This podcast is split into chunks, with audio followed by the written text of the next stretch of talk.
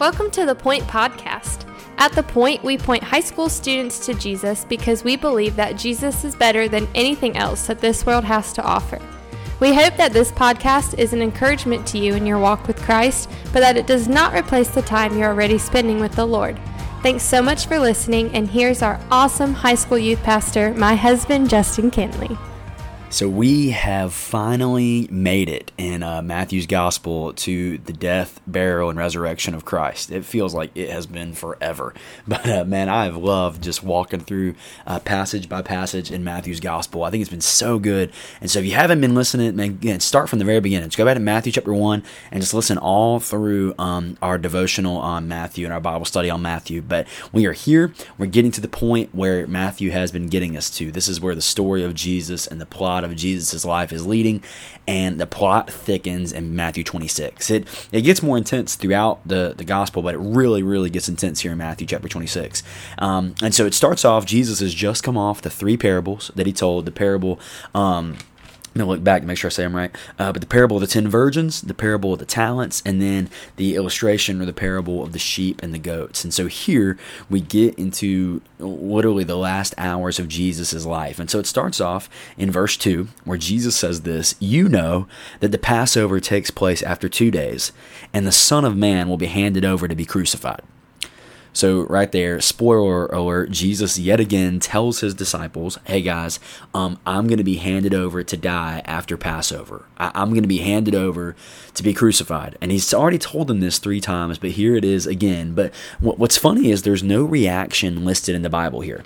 Like, there's not a verse 3 that says, And the disciples looked at each other and wondered what was happening. There's there There's no um, verse about that or anything, but we kind of, uh, from the context around the passage, we, we kind of get that they don't believe him, which I, I can't say we blame them, right? I mean, you have this guy whose ministry has been fruitful, who has done all these invincible things, walked on water, calmed storms, healed people, all these things. It seems a little bit crazy that he's going to be handed over to die.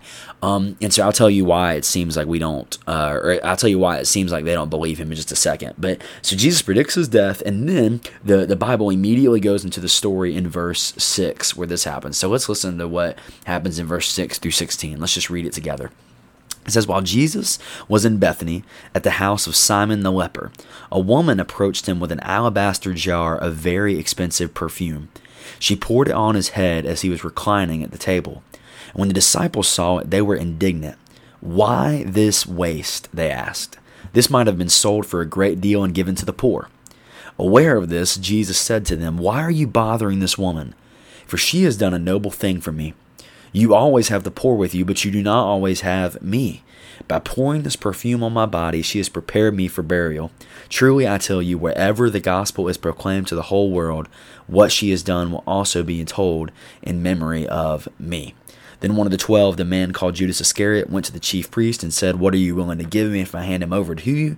So they weighed out thirty pieces of silver for him, and from that time he started looking for a good opportunity to betray him. So, so here is um, why I don't think the disciples believed Jesus when he said he was going to die. Because this woman comes in and she takes this expensive perfume and basically begins to bathe Jesus, right? Um, she, she begins to pour it on Jesus' head, and, and basically this stuff is incredibly expensive. I mean, some scholars say that this perfume is like a year's worth of wages. I mean, this is without a doubt the most valuable thing that this woman has. But the disciples see this woman pouring this on Jesus' head, and their initial thought is not, wow, that's a beautiful moment of worship, but their thought is immediately, she's wasting this. And they take the high road here, which is just so annoying, right? Because they say, man, why is this woman pouring it on Jesus? She could have sold that and given it to the poor. Hmm? And, and which maybe let's give them the benefit of the doubt. It maybe makes a little bit of sense when you think about the last parable that Matthew told us. Jesus said, Whatever you do for the least of these, you do for me. So maybe in their head they're thinking, man, she could have been giving that to all the poor because Jesus just talked about that. But Jesus comes back with kind of a, a weird response and he says, The poor are always going to be with you, but you don't always have me. And this is what uh, seems to make sense why they did not realize that Jesus was serious about him dying, because Jesus is saying, I'm about to go, I- I'm about to depart from you. And yet you're treating this as like it's just casual. Yet this woman comes in, understanding what I'm about to do, understanding what I'm about to give, and she worships me in this incredible way. And, and I'll just tell you, um, in this context and in this day, women were not really used as an example for how to do things. Okay, not just just being honest with you, like this in this century, in this day, women were, were kind of supposed to be seen and not heard. Uh, they didn't have a major role in society at all. Didn't have a major role in the family unit. Nothing like that.